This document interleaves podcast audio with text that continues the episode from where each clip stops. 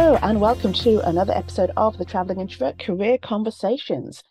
I am very excited today to talk to the one and only David Schultz.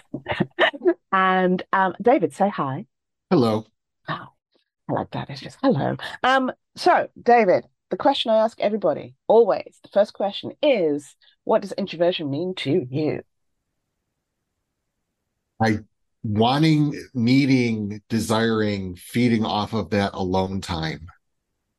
You know, just that to me, that's it. And almost also kind of coupled with it, a fear of going out and having to deal with people in public.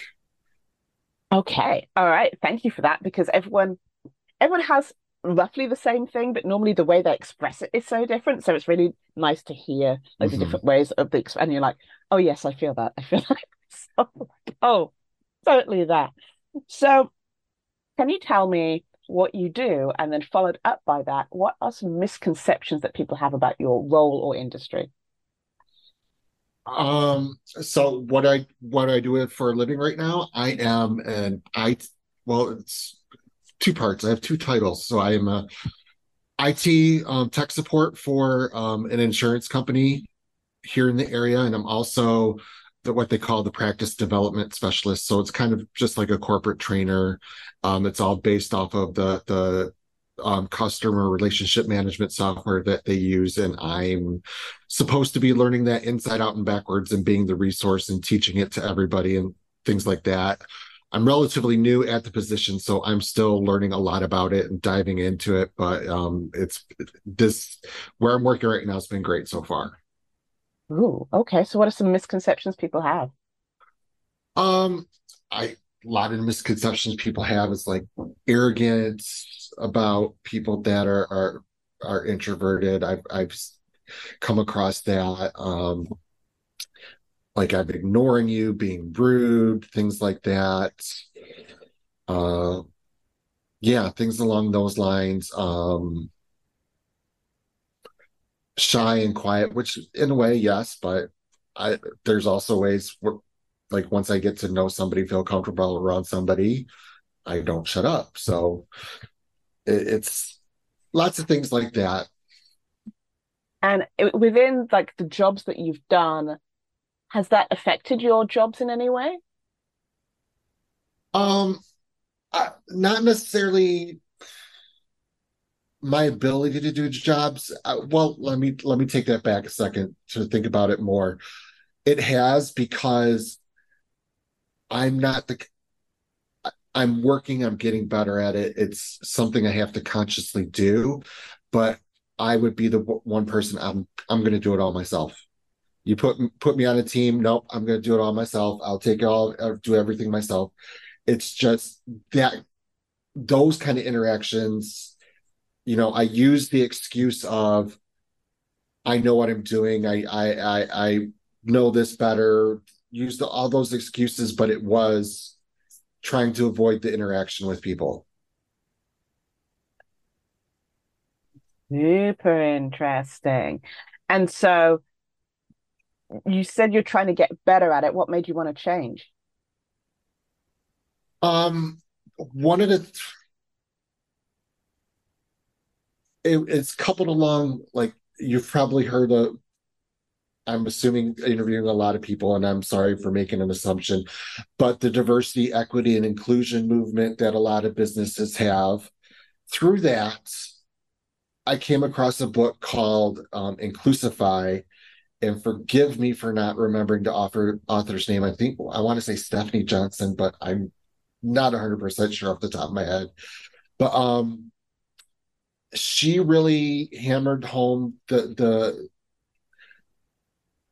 the idea of, you know, you don't want groups at work to be all of the same type of people. You want to have a diverse with lots of different people, lots of different backgrounds, lots of different everything, because instead of having all the same people, all the same ideas working on it, you want to have all these, these different types of people. Like I was saying, I don't know I'm repeating myself and I apologize for that, but they fill in the gaps. They fill in, they go together like puzzle pieces and make a whole. instead of everybody piling on top of each other because they're all the same type. So that to me realized, you know, I I will be the first to tell somebody I don't know everything. But I I will do everything I can to learn it. But there's somebody there that does know something that I don't know and I need to that helped me realize that and cement that in my head that yes, I can reach out and ask that person for help because I don't know it. They know it and it's okay. And it's going to help get the job done. And it's, we're going to work together on things like that. And a lot of it is a, a real conscious effort to do it. Like I, I'm, of course, being an introvert, you're very introspective. You think about things while you're doing them. You, you re, relive things after the fact. And, you know, I always like go back on on situations, things about situations. Oh, here I should have spoke up and asked this. Oh, here I should have said this. So I'm doing that, and I'm like catching those cues now, putting them in my internal toolbox of like, okay, now I can use those when the situation arrives to ask the person I need to ask whatever I need to ask them. You know, not not just be stubborn and do it all myself. That Thank you for that. That is wonderful to hear. And so, as you've mentioned, that's something that you're trying to do that's helping you. Is there anything else? Is there anything else that you can think of that you do regularly that has improved your career over the years? Um, uh, one thing I I constantly do, and, and you know, being where I'm at right now, before all this, I was a teacher for 16 years in the classroom. You know, I love being up in front of the class and teaching and everything like that. And I remember a conversation at a previous position with the manager. Oh, you're so good with people and everything like that. And I'm like, no, I'm an introvert. Well, what do you mean? You get up in front of the, the group and you teach every said that's an act. Because it is to me it it's a i'm performing at that time. And i love doing that performance. So that to me is another thing but it, it wears on on me. But anyways um i work on perfecting that. I again like i mentioned before being the introvert being introspective i'm always i'm recording what i'm doing for for my own sake but um for also for the people that I'm teaching to use as a reference in the future, but I'm using that recording as what I did wrong and what I can do better. So that those kind of things I'm always looking to improve myself that way. Ooh. Okay. Is this something that you always say no to? Um I try to say no as much as I can to going out to parties. I, Why? It, what types it, of parties? Is it all parties? Pretty much. Okay. Yeah, I can't remember. Like, yeah, family get-togethers. I don't think count. Those don't count in it. But just like social engagements, work-related. Um, I can say one thing that introversion has caused me is like to.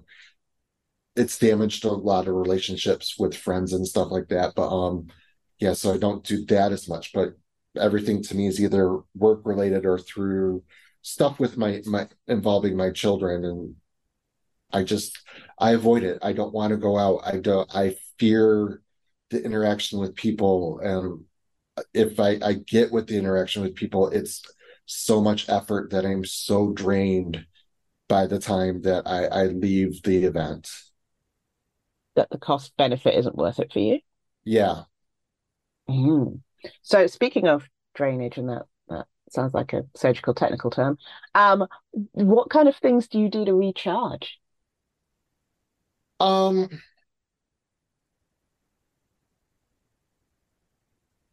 a lot of it is um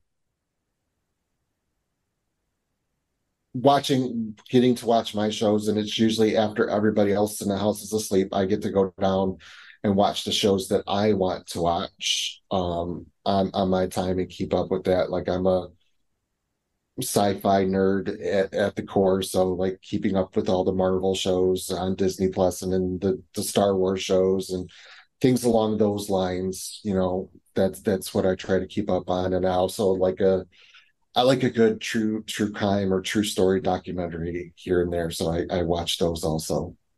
Mm. It's almost a full time job trying to keep up with Marvel and Disney, though, at this point. Yes. okay. So, thinking about sort of the role you had from teacher to tech support, I get the training and the teacher. I see the, yes. parallel there. How did you jump from teaching to tech support? I love I love teaching as as we kind of said established already. Um, but I was a music teacher and here often on on the wrong side of budget cuts. Um, and also my love of teaching, I'm so laser focused on the students and what they need and what to do to improve them that I for lack of a better term, I didn't really care so much about administration or parents and what they were doing and what they thought. Like I, I knew I wanted them as partners, but if they didn't see my view of how things were, it was it was not the best relationship. So my wife, she said to me after one of the times getting um, having my job cut because of budget cuts, she said, you know, you're really good with IT also. And I, throughout my teaching career, being the geek nerd person that I am, I always like got to know the computer teacher, got to help with setting things up and doing all that stuff. So all that knowledge was there. And she says, you should go into IT. So I did. I got um, my A plus certification in IT and was able to get a job on a help desk and move up through the company there with different IT jobs. And now I'm back doing IT again along with the training. Oh, the A plus certification. That that brought back some memories to me. I was like, oh yeah. Mm-hmm. A lot of you listeners might not know what that is. You need to Google it. yes. very much a thing. and so making that change, how easy was that for you, or was that scary? Like, what way? I mean, yes, your wife suggested it, but you had to make that final decision to like do something very different. Yeah, it, it was. It was scary because, you know, as teaching for the most part, you know what you're going into every day. You, you you know what classes you have, you know what children you're going to see, yeah, somebody could be having a bad day and be extra fun to deal with and things along those lines. But in general, for the most part, you're knowing you're what you're going to deal with. Being on a help desk to start, you get that phone call, that phone rings, and you have no idea what's coming on the other end of that line. You know, you have people that know text really well and can talk the the same jargon that I talk, and then you have people that barely know how to turn on a computer itself, and you got to help them out. And then you have people that are frustrated and just start off the whole conversation yelling and screaming at you. And throughout all of it, you have to to keep the good demeanor and and be helpful and do what you can to diffuse the situation and calm them down and the, the that was that was a big difference there too and so the question I have in the back of my head is how is it different for you dealing with people on the phone as opposed to going to parties and in person? I know the call's going to end soon. Yeah. That I mean that that's that's the gist of it. You know, I, the call's only going to take five, maybe 10 minutes at most. All right. So having that endpoint in sight makes it better bearable. Uh-huh. Oh, that's really genius. Okay, thank you. And so, with the teaching, are there any misconceptions people have about teachers and their role? Oh, there's lots of misconceptions. My wife is a teacher also, so I'm still living with, with a lot of it today. Um, just a hard thing that how much teachers actually get paid as versus how much they're being asked to do. And like you hear the news stories about the gun violence in the schools and everything like that and now teachers are being trained how to protect their kids in case of a gun violence. And back when i eh, even my wife is a few years younger than me back when we were in college and training for this that wasn't even a thought. And now it, it's standard. So it's just things like that a lot of things where like parents will dump off the kids and expect you to raise them. Those, those things make it difficult to be a teacher. And the other misconception, in sense we're we're recording this, and is the misconception is that well, teachers get paid through for, through the summer for doing nothing. That's a misconception. Teachers get paid from day one of the school year to day the last day of the school year. They choose to have that pay spread out through the summer so they could get continual paychecks. They're not getting paid for time that they're not working. They've just spread out their pay throughout the year so they can keep getting a constant paycheck rather than that. So one since you asked me about misconceptions about teachers, I, I wanted to put that one out there. I would own I would also guess that yes, there is the summer, but I'm sure there's the prep for the upcoming year that eats up some of that summer. Yes, my my wife is constantly prepping. I want to say maybe two weeks after school ends, she's already starting to prep for the next year. Yeah. Okay. That's mm. so. That's, and, yes and me being a music teacher back back when I was a music teacher, like having having the band program, I was planning for the next year. Probably I want out like school ended in June. I started planning. I want to say April for the next year. You know, I got to get the marching band show ready. I got to start planning for the concerts. I got to get auditions ready so the existing kids can find out what group they're going to be in next. You know, all that stuff. It it was constant. It was cyclical you know, just kept going, kept coming. Yeah, never ending. All right. Um, thank you so very much. I have really enjoyed talking to you today and hearing your viewpoints on a bunch of stuff. Can you tell the wonderful audience where they can find out more about you? Um, or not? Yeah, it's it's hard to say. One thing to look for. Um, my wife and I are starting the, this this help page we want to call it online we we have three great kids but they're all considered the the, the terminology nowadays neurodivergent mm-hmm. they all have different things going on we have to we've scoured the internet and there's so many different areas where we've been able to find things to help us out so we kind of want to take our experiences group it along with all these things that we found everywhere else and just kind of put it in one place so um, we're calling it Figuring It Out on Firwood.